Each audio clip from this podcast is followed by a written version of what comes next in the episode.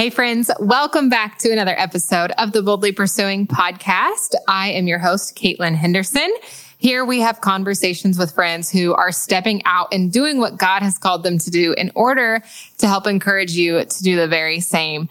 We have such a fun episode for you today. But first, I need to ask if you are loving this podcast, if it has encouraged you at all, would you do us a huge favor? If you're listening on Apple Podcasts, would you scroll down and leave us a five star rating and a short review?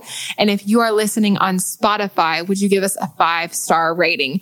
We found out that the Boldly Pursuing podcast is in the top 1.5% of all podcasts, like all podcasts in the world, which is absolutely insane. But I truly believe that this podcast is changing lives, that we are doing what God has called us to do.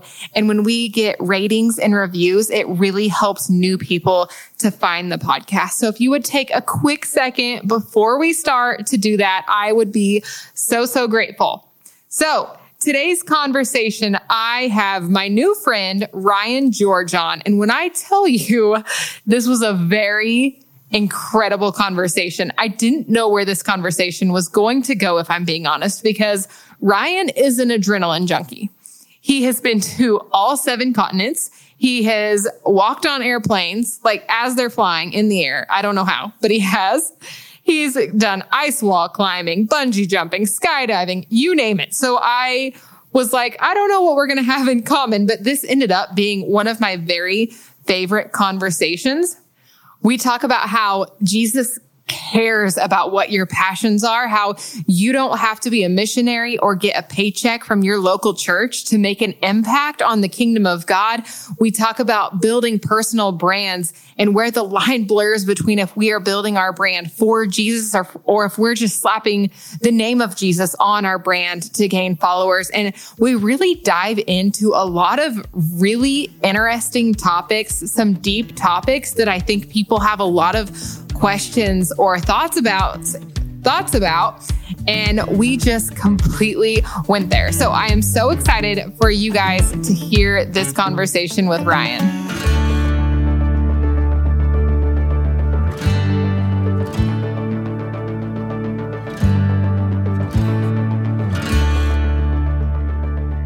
All right, Ryan. I welcome to the podcast. I'm pretty excited for this. Oh, I'm stoked. I've been looking forward to this one for a couple weeks. Oh man, I feel like oh, we could have just recorded a whole podcast just in our conversation before we actually started recording. So, first off, I want you to kind of introduce introduce yourself, but I feel like this is going to be the most interesting introduction a guest has done. Thank you. Wow. Yeah. So when I pitched this book that uh, I'm, you know, supporting here with the interview, um, one of the lines that we used was, "If the Dos Equis man were your pastor, this is the book he would write." I was trying to be the most interesting person in the room. Uh, so thank you for acknowledging that. So my name is Ryan George. I'm an adventurist by day. I'm a virtual assistant in the auction industry. I help auctioneers advertise their auctions. And that is what Bob Goff calls fundraising for all the stuff that I like to do in life, which is on nights and weekends. So uh, I co-lead a men's spiritual community. We got guys from four different churches that attend, and uh, we just push each other towards Jesus. I lead a serving team at my church. I'm married to a missions director and a women's pastor. Uh, we have an adopted daughter that just came into our life a few years ago. She's in college right now. And um, yeah, so I traveled all over the world looking for meaning and acceptance and a whole bunch of things that all of us are looking for, usually on social media.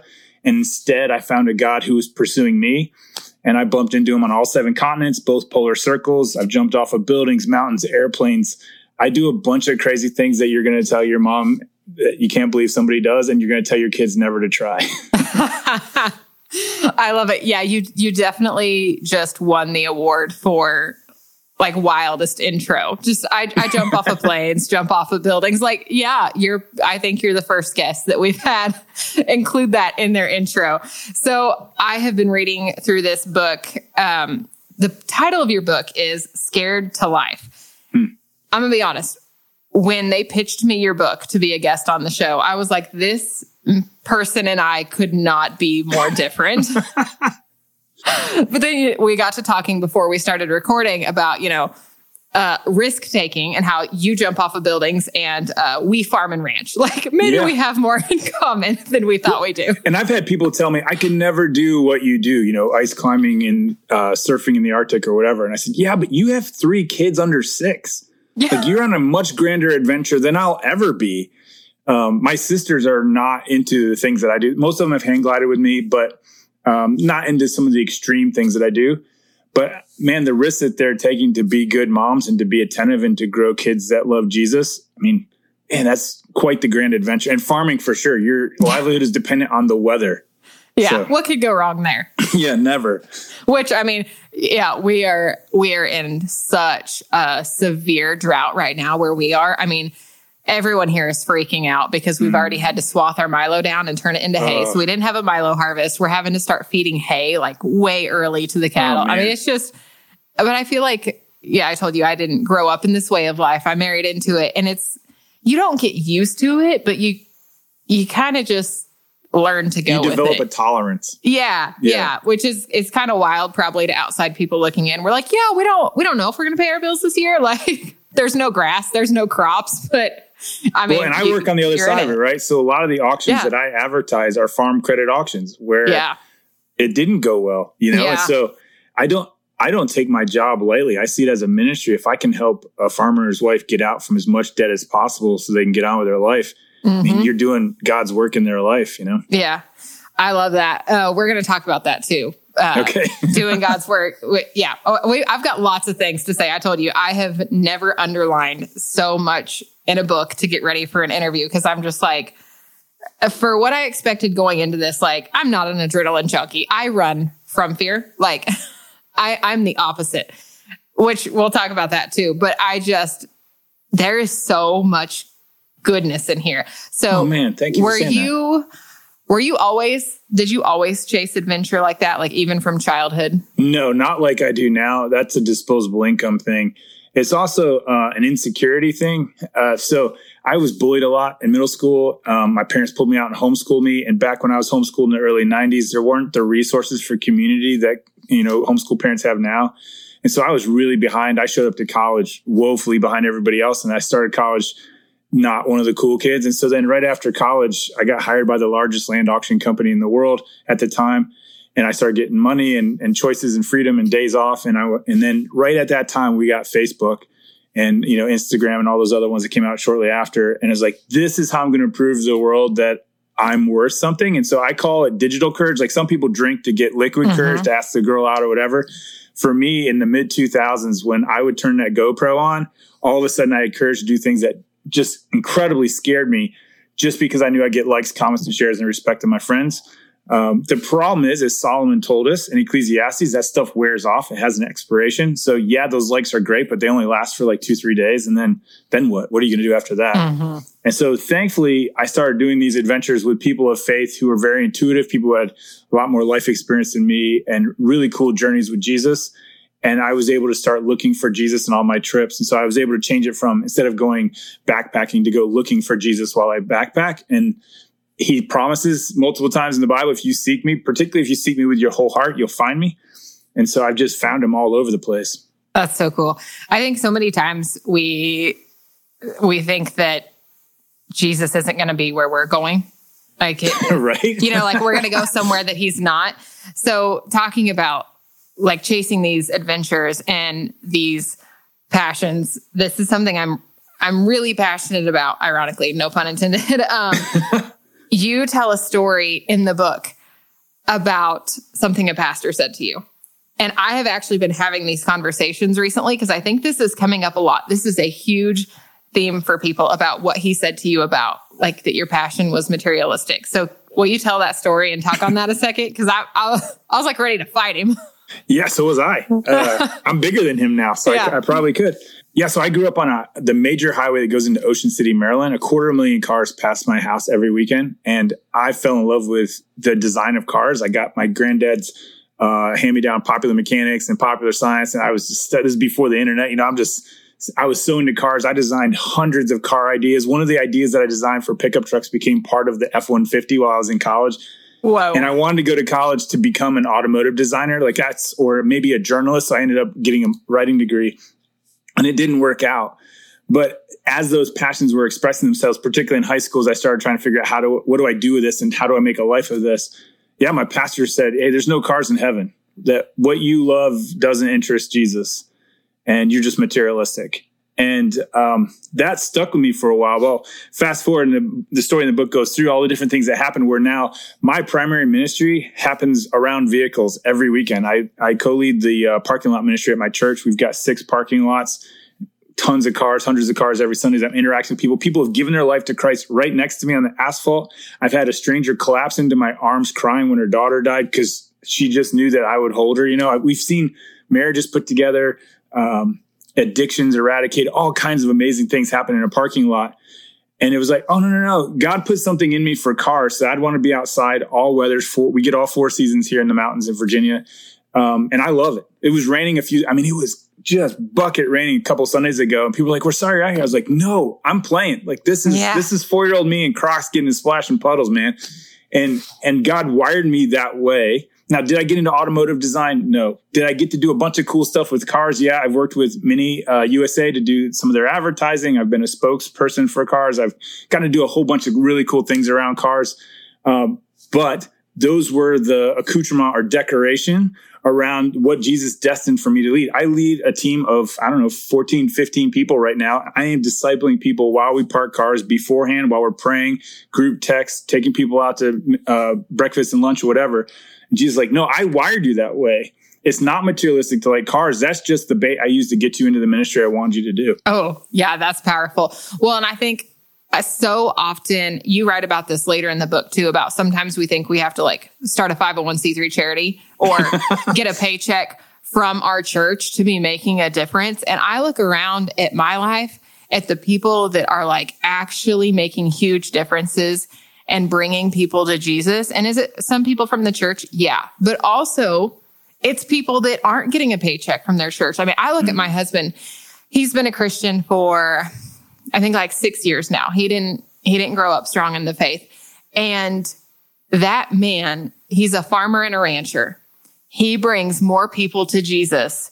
Amen. And I'm just like, let's go. I'm just like, I mean, he, he saw the transforming power. He saw what happened in his life and it just pours out of him. That's and it's just like such a cool thing to watch because I think a lot of us really believe the lie that God doesn't care about our passions unless it's ministry. You know, like that maybe he didn't put those within us if we're passionate about, you know, farming or business or whatever it might be. You put words to what I think a lot of us mm. really feel. Because I, I think, I mean, I felt that before and I know so many friends that have too. So I think for, for you to just be able to name it just kind of shuts that lie down for us, which is just really cool. And it's, and it's so cool to see like, like you said, even in your story about like cars and what, what that's turned into like ministry wise. I just think, I think that's pretty cool. Yeah. And there's quiet moments, you know, it's not all happening even connected to a church. There's all these, and there's so many of them that we don't know are ministry until years ago. I was just uh, talking to a friend this morning. Uh, Monday, I had a friend reach out to me. Her husband got put in a hospital. I was thinking some uh, suicidal thoughts and got into deep depression. And we hadn't served together in more than two years.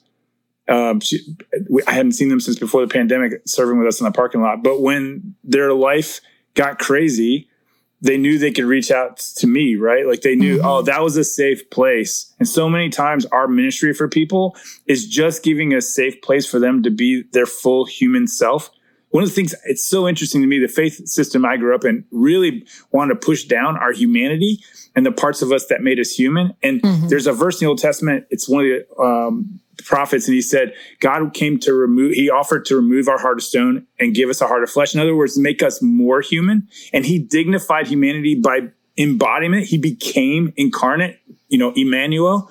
And so he made it if humans were made in the image of god one of the ways that we can be most like God is to be our most human self.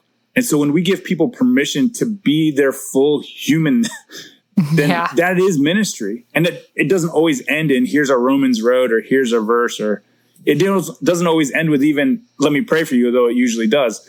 It's it's it's bigger than that. Yeah, I love that. You also talk about something in here that I think it, it kind of hit me. I had never thought about it like this before, where you talk about asking Jesus for permission instead of his blessing, or that that's how you used to do it. Uh, touch on that for me for a second, because I was like, well, shoot, that really hits home. Yeah, I think a lot of us, we want to make, we want Jesus, we pray for wisdom, right? Like, God, help me make a good decision. And then would you bless my decision? As if he's like our cabinet or our advisor. Um, which I mean, he is. He is the counselor. He has the source of wisdom. He said in James, anything that we, anytime we ask for wisdom, he'll give not just a little, he'll give a lot. So that part is true, but that's not what he wants to be. He wants to be the Lord of our lives. And so I've made horrible decisions when I said, God, this is what I want to do. Whether you want me to do it or not, will you bless it? Yeah. Versus when I get to a spot and I go, oh God, like this all makes sense. It checks all the boxes, but do you want me to walk through this door right here? And I'm going to let you decide if I do or I don't. And what I found is when I ask him to bless, sometimes he does, but a lot of times he just lets the consequences of my own choices run their course. And it's not like he's up there trying to whip me or chastise me or whatever. He's just like, all right, well, let you have that as a parent, right? Sometimes you go, the, the best training of this is just to let my kid have the, you know, they stay up late eating nothing but ice cream till midnight. I'm going to let them have the consequences the next morning, yeah. right? Yeah, right. I think there's sometimes that Jesus is like that as, as a parent with us, just go, no, I'm just going to let those consequences run their course. And I've lost tens, if not hundreds of thousands of dollars making stupid decisions that made sense on paper, but I didn't mm-hmm. ask Jesus for permission. I asked for his blessing. Yeah. That, like, I, I feel like that just, I have so many situations like running through my head right now where I'm like, oh, Yep. Uh huh. I, I can see that very much playing out. So yeah, it's just, I, I feel like you, you have such a good way opening these things up, these conversations that it's like things we all know, but none of us have known how to put them into words. So I just want to say you've done an excellent job. I mean, oh, really, this is, this has been so fun to just read, read your story and, and get to talk to you about, you know, I said earlier, I run from fear and that, that's not fully true anymore, but you know, I think there's you talking here about fear always births something in us. Or how did you write? How did you put it? Talking about um, all of our greatest accomplishments are birthed in fear. And I think that's just like, that's mind blowing when you think about, right? I mean, that's when you start to think about it, you're like, well, holy, holy moly, that's true, isn't it? I had a teenage guy. He's, he's, uh, he just turned, I think he's 18 and he came across the crosswalk in our parking lot and I'm friends with his dad and he just lost his mom. So like he's, he's opening his circle of friendship up beyond what his parents were. And he said, Hey, I, I'm going to ask this girl out, but I'm uh-huh. so nervous. He never asked a girl out before. And I said, well, one, do it. I'm cheering you on. It sounds like you got some good odds and it did. It worked out in his favor. She said yes. And they, I think they're going to become an item here. But I said, here's the deal. You being nervous is good because if you weren't nervous, then the reward is less, right? Like when I jump, so I love bungee jumping. I'm getting ready to go to Peru to get my sixth continent for bungee jumping. And people no think, yeah, but people, people think, oh, Ryan's not scared. I was like, no, no, no. I have to wet myself almost right before yeah. I do this every time. But there is a, there is a principle there that the more scared I am, the more of those rewarding body chemicals like adrenaline, norepinephrine, uh, dopamine, all these other chemicals mm-hmm. that we get in our body, the more we get, the more scared we are. So there's a there's a point, and I don't know that it's proportional, that the more scared we are, the greater the reward. Well, the same thing is true in our faith. You can't have faith without doubt, fear, or both. Like you just you can't because if you mm-hmm. if you don't have any doubts and you're not scared, then it's not faith; it's religion. So if the just shall live by faith, then our our lives have to constantly have something in it that makes us question what we're hearing from God, what we're reading from God, or question ourselves or doubt or fear or whatever. But what happens is after you make that surrender, the reward is amazing. And so sometimes when I pray over people, they say, Hey, will you pray for me? I had this really hard decision to make, this really hard obedience to do this really big surrender. I'll say, God, will you reward them in such a way that this becomes habit forming, just like those body chemicals in me are habit forming for all these different adrenaline sports that I'm in? Because I found that true in my faith. Once you've baptized somebody, so in our church, it's not the pastor who baptized you, mm-hmm. it's the person who either introduced you to Jesus or helped you get to the place of getting baptized, right? And it could be your spouse, it could be a best friend, whatever. Um, I've dunked my sister, which I mean, try not crying through that. Yeah. You know? um, that feeling is just like when I get off an airplane after we've been doing all the weird stuff in the sky, right? It's just like, oh, I want more of this. Give me, give me somebody else who hasn't been baptized. Let me trust Yeah. them through life, right? Yeah. And so that's what I'm praying for people is okay, yeah, you did the hard thing. You gave that big check instead of putting that in your 401k or whatever it was. May that become so rewarding that you want more of that. Because what I found in all these adventures and all these faith moments, both physical and spiritual and relational, is that if you focus on the reward, you can get through it. Right. And some of those rewards are cheap, the, the likes, comments, shares, whatever on social media. But some of those are huge, like people writing a letter saying, You changed your life. I Mhm. wouldn't be where I am now without you. Right. And so, yeah, I, I try to get people to move towards it. Now, I'm not saying go stand in front of a train and see how long you can stand there before you jump. I'm not saying do something that makes you crap yourself on a regular bit. I'm just saying when you have that voice from the Holy Spirit in the back of your head and you're uncomfortable and you're like, oh, I don't want to do that. That's going to cost me my pride or my dignity or my money or whatever. Go, that's probably what you're supposed to be doing right now. Yeah. So the first person I ever baptized was my husband. Dude, Yeah. that's And- awesome. So our oldest uh, son was, or our, our oldest child, he was, I think like three, maybe four at the time. And we have a picture. He was sitting there watching as Jake came up out of the water. And then we got to baptize him Oh, like two no years way. ago. Yeah. And then uh, I'm a little, so like you're saying, because I'm getting pumped up just thinking about it. So this summer, I got to be the speaker for our middle school church camp. And I Okay. was like, I had this moment where I was like, middle schoolers, like I don't like middle schoolers. like, like I don't want to, I don't want to don't like this. themselves. Yeah, I'm like, I don't want to do this, you know. And it was like I had to like live at the church camp for a whole week, and I oh, was Oh, just like, this is this is not my That's idea harder than farm fun. life. Right. It was. It was. and I, at the end of the week, we had like 30 kids get baptized that week. Oh, and I was like, I've never felt like this in my life. Like, just what, like, you have those moments where you're like, God, why are you asking me to go live with middle schoolers for a week? Like, I don't want to do this, you know? And then you see when you do get to see the reward of it, it is just like unparalleled because. That's right. it's I guess it's like that adrenaline. Mm-hmm. So, okay, you chase adrenaline in like, you know, jumping off of airplanes and things like that. So for us that don't want to jump out of airplanes, what how do we start finding this adventure in the everyday or find finding this I guess I don't know if adrenaline is the right word, but this feeling that makes us live like that. Yeah, I, I need to tell people that I did not anticipate. I was not writing a pitch to people to try to go out on the wings of airplanes while they're Right. doing aerobatic maneuvers. That's not what the book was about. I was just going, "Hey, this is the extreme version of it." But let me mm-hmm. explain. So there's two two answers to that question. One is that all of us have different things that scare us and different things we're comfortable. So my brother won't do some of the stuff that I do, but he'll eat food that I will never try. Right. And I have friends who will do things on a business perspective. Like I think farmers are more courageous than I am. I put off being a father. I didn't become a father until I was 41 years old. I was so scared of being a dad. And I know people who jump right into that. So one is to say, not all of us have the same fears and not all of us are called to do what everybody is called to do. The second part of that answer is all of us have something in the back of our head right now. If we're paying attention to the Holy Spirit, if we're praying, if we're reading His Word, if we're around other believers, that we're feeling compelled to. And there's probably a reason we haven't. There's something that it costs us, and it doesn't have to be huge, but it can cost you dignity. I'll give you a story. This one of my good friends, Creasy, uh, right before he came to Christ, one of the things that helped him meet Jesus was he was at a register at our local grocery store, and he was short.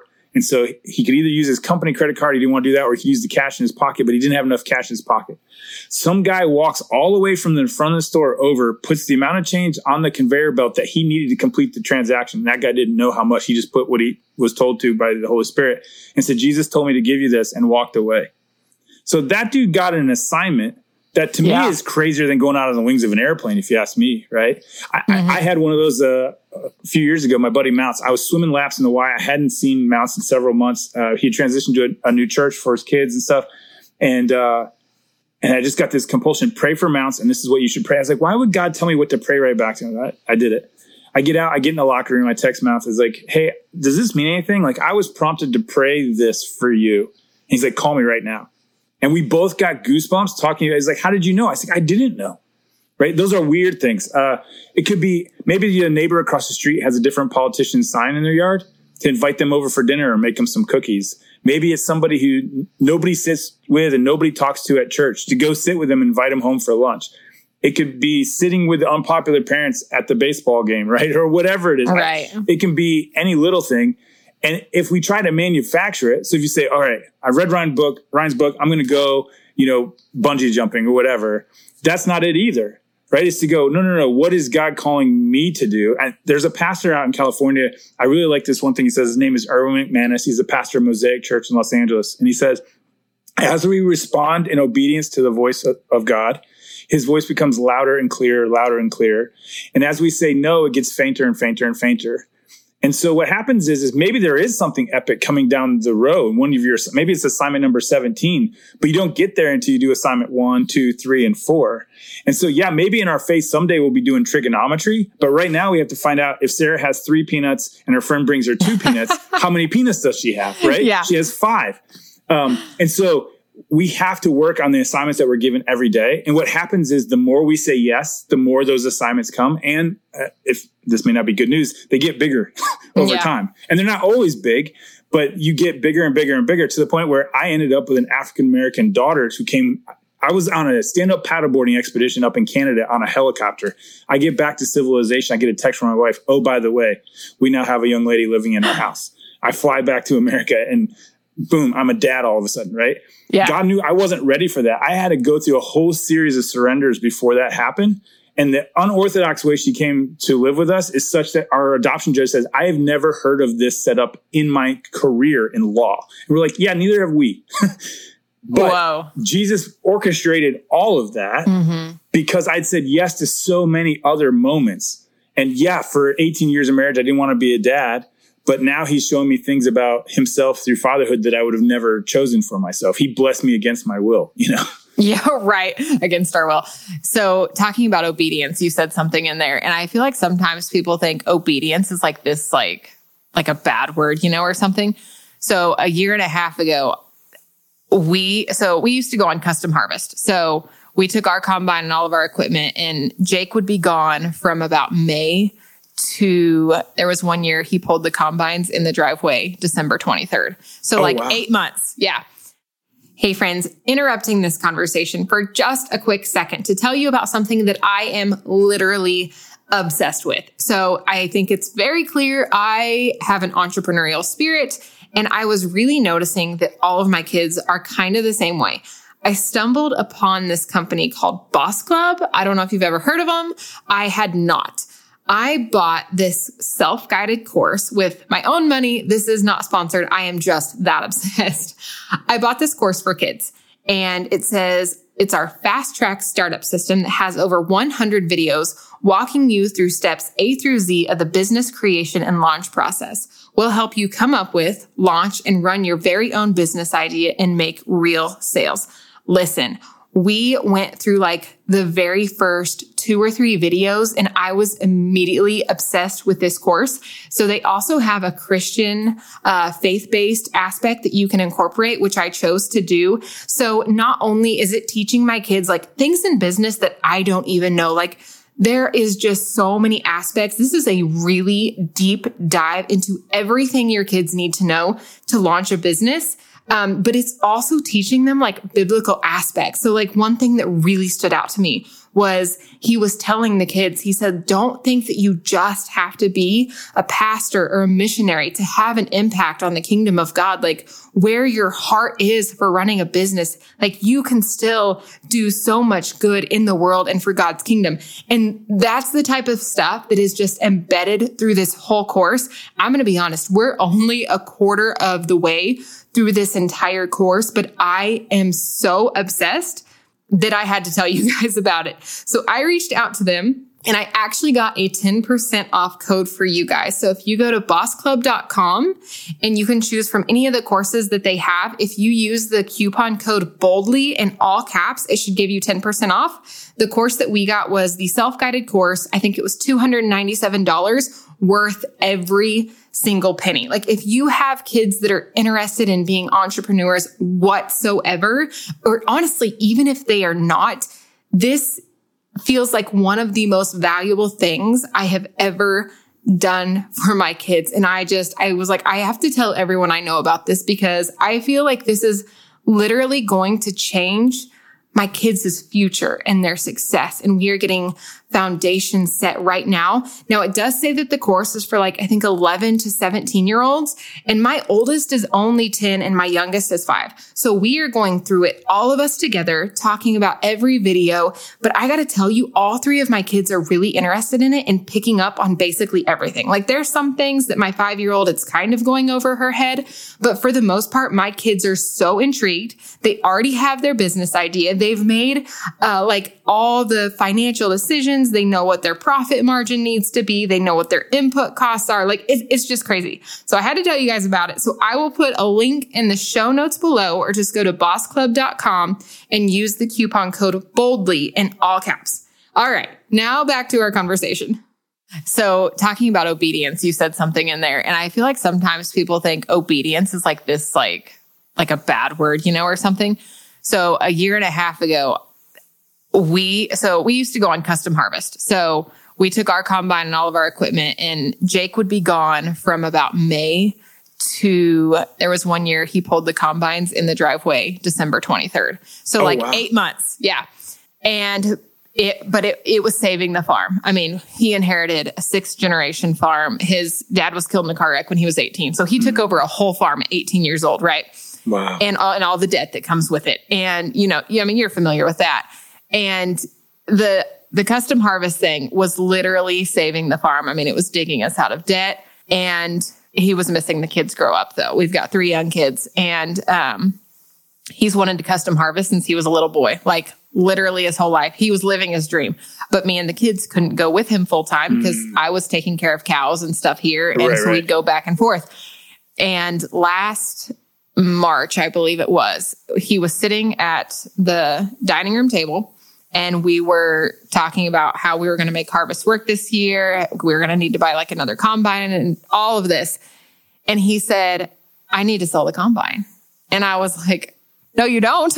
like that's how we pay our bills. And in, in the span of like one week, our whole lives changed. Wow. I, I mean, he, I was like, you love harvest. You don't want to give this up. And I, finally I said, you need to pray about it because I can't imagine any door that God could open in this small rural town to replace harvest.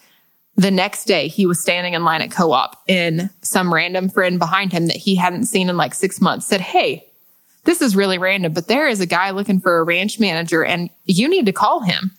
And no way. I'm, I'm not even kidding you. It was the most wild two weeks of our lives. No and way. Yeah. And I mean, it, the, the way that like God showed up, like I still a year and a half later, I'm like, no way that actually happened. like it was, I mean, every day it was something. And we went and met them in person and it was, I mean, they are the most godly, incredible people. I mean, they're our friends now and it's just, it's wild, but we had not been officially offered the job yet. And it was like, actually, I think it was the morning before we were offered the job we were at church and there was some missionary friends that come like once a year and they were at church. And so this whole time we had been talking about harvest and the new job opportunity in that order. This missionary, she walks up to me. I haven't spoken to her in a year. She walks up and she said, I know this is crazy, but God is telling me to tell you to choose option two. Option two was the new job. Yeah. Like two hours later, we got the call where he was like, I want you to take the job. And I'm like, what? So, I mean, just like stuff like that. But uh, moral of the whole story, that was the absolute hardest yes we have ever given God because I'm like, that was the biggest risk of our lives. Like saying, yeah, I'm, we're going to risk the whole farm on this one thing. What if we're not hearing from God? What if we're hearing from him wrong? But just, I, I think people who are scared of telling God yes is number one, I've never regretted being obedient. You know, mm. like it's not always easy. Not that it's easy, but yeah. yeah. But like in the end, it's like I can't think of a time where I've regretted it, even if it's been really hard. But like you said, once you start saying yes, I feel my like my story like that. So five months before our daughter came to live with us, I was up in Portland writing the book that uh, I'm pitching now on, on uh-huh. different podcasts. And a woman came up to me. I mean, she's never met me in her life. I'm in Portland, Oregon. I live in Virginia. And she says, I just need to tell you that uh, I have a word from the Lord for you. I was like, okay. And she's like, uh, the word is father. this year, your no word is way. father. And I was like, this lady doesn't know I've had all three versions of a vasectomy to make sure I don't become a father. uh, we weren't trained in foster care. We weren't trying to adopt or nothing. So yeah, so I, I hear you. There's tons of oh, stories like that. God's crazy like that. So tell me if you agree with this. I kind of have had this like saying in my head over the last like year or so as we keep like stepping more and more out into obedience. But I feel like what we tell our fear really starts to become a habit. And if we hmm. if we start letting our fear win and saying no, no, no, it it becomes a habit and then it gets easier to tell God no. But if we start saying like yes and taking steps out, even if we're afraid, not necessarily that it gets easier to step out, but that we have more boldness to say yes. I don't know. Do you do you find that true in like your adventures because maybe that's a little bit different? Yeah, so I don't I don't personify fear like that. I don't talk to fear that way. So the the people okay. I'm talking to in that conversation are God and myself. Okay. Uh, going, well, you've done this before and lived, you know? yeah. yeah. Uh, or you've done something similar to this and not gotten hurt. But yeah, I think if we're talking to Jesus on an intimate level and then listening. So one of the things I think is important is that at least half of our prayer time, there's not us talking. Mm-hmm. And you, and you are responding on a regular basis. It's not about saying yes or no to your fear. It's about saying yes or no to God. And so do you believe that God's oh. a good God? Which, I mean, that was a big hurdle for me with the faith system I grew up in is he was always angry. He was always waiting to pounce. You know, he was always, um, it was a very superstitious faith. Mm-hmm. And so one of the things of being a dad that I've learned is no, man, I love my kid. like I, I, I might have to correct her every once in a while, but my love supersedes that. And so, um, yeah, so then it goes, well, if Jesus loves me and, um, he, he's prompted me to give to this missionary or to go talk to this stranger or whatever, not that it'll turn out the way I'll be able to put it in a book someday, but I trust that he knows what he's doing, you know, and I would say more times than not, he proves himself faithful, you know? Yeah. So it's just basically we're putting Jesus above our fear. Instead of putting all of the focus on the fear that we have to walk through, we're putting our focus on Jesus and that he's uh, where he's calling us, basically. Yeah. I, I read, and I, I, can't remember who it was, and I, I, apologize. Last week I read someone who explained this really well, uh, is on Instagram of all places, but they said when all the places in the Bible where it says fear not or whatever, it wasn't that the angel or Jesus or the prophet or whoever was saying fear not was chastising the person. It was kind of like when your kid is scared in the back seat, you know, on a rainstorm, you're driving home or whatever, and you're like, "It's okay, buddy. It's okay. I got this." Right? Or oh. you know, we've oh. got that. That's what it was. It's, it's not that he was saying you're wrong for having fear, because in almost all those situations, I, I haven't gone through and analyzed all of them, but in a lot of the big ones, particularly in the New Testament, you go, "Oh yeah, I would have been scared." If I was a 13 year old Mary and this like archangel from heaven shows up mm-hmm. and tells me you're going to get pregnant without a dude, yeah, I'd be freaked the yeah. heck out, right? so it's not that we're not, again, Jesus embodied our humanity and, and showed different emotions. It said Jesus wept even before he raised Lazarus from the dead. He, he embraced the emotions of the moment. So it's not that he's saying, don't be scared. He's saying, I got this. Hey, buddy, you know, or whatever, whatever term of endearment you call your kids. Mm-hmm. Um, no, no, no, I, I'm here I, you don't have to worry. I, have got that. And, um, and so I take stock in that, that over time, God keeps proving that he outdreams me, that obedience is worth it. Um, it's not easy and it's cost me dignity. It's cost me time. It's cost me energy, money, all the above. But, uh, I found it rewarding. And so when we focus on the reward and the relationship, right? I just want to spend time. I, that's the other thing is I've done scary things and go, Oh, but I want to spend time with so and so and they love this. And they've never gotten hurt doing this. So this must be a thing for them. And then you experience, you go, oh, well, that's why they love this. Jeez, yeah. I want more of this. And, I, and, then I think of like four friends I want to invite, you know? And so that happens in our faith. When we overcome something and obey, we go, oh, I know three people who could hear this story and maybe they would do the same kind of obedience. Oh, okay. That's good. Yeah, that makes sense. Okay. So we talked a little bit earlier about like social media. You my, my toes were stepped on because I was like, oh, I struggle with this same thing. Talking about how easy it is to almost edit your personal brand online, you know? And you even said in here about, oh, talking about trying to find it in here. Okay, you asked the question of whether I'm using Jesus for my brand or my brand for him. like, I think every person who has a platform or whatever, even if you don't, I guess. Like, man, that's a hard question, right? Like, I, I've struggled with that for so long. And literally this morning, I was having conversations with some of my friends, like wrestling through this. And my words were, I don't want my faith to be a niche. You know, like mm-hmm. I don't mm-hmm. want to be known as like the Christian influencer. I want it to be my foundation and talking about like, it's such a blurry line. So I guess how have you how have you walked through that? What are your thoughts on that?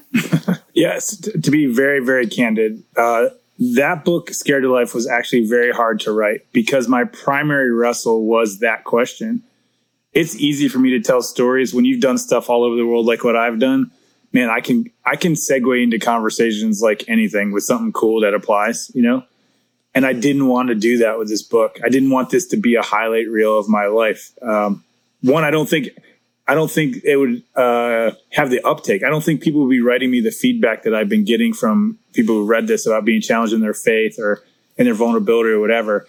So I, I in writing, I was trying to find common ground with all the readers and I would say 99% of the readers are not going to do the stuff that I do in this book. So that was part of it. But that has been this central tension of my entire time on social media, my blogging, all of that. And so it's come down to a question of going, who makes better out of this deal, Jesus or me? And who's mm. using whom? Right. And so um, I've had times where I've had to not post something or change the captions or um, go talk to a counselor first or go talk to my pastor. I remember one time uh, my pastor was talking about how we can worship legacy. And that's a huge thing for me. We tend to think that that's noble, but in my case, it's not. Like, I want to have more people at my funeral than at anybody else's funeral, right? Like, I want people to react like the Queen of England just died, right? And you can, I, I, I constantly make decisions on, oh, I want that person to only remember me a certain way. Anyway, he preached a sermon on putting that on the altar. I say, even put our legacy on the altar. And I came to talk to him after the service. He said, Yeah, yeah, Ryan, I can see. I've traveled with you. This could be a thing. He said, This is what I want you to do. I want you to go on a grand adventure, not take a single picture or video, and not post anything about it. That's your assignment. My next adventure was epic. it was so fun. Of course. Uh, and I got to do it with one of my mentors. And uh, I actually wrote a little bit about it in the book because I had I had damaged our friendship, and he invited me on this grand adventure as a way to say I forgive you. Right. So this is huge relational moment, and I have no pictures I, I can show you. I have no video. There's nothing online. Nobody but me and him and my wife at the time knew it was even happening. And what you find out is you go, oh, this ache I feel, this like, oh, I wish I could post this.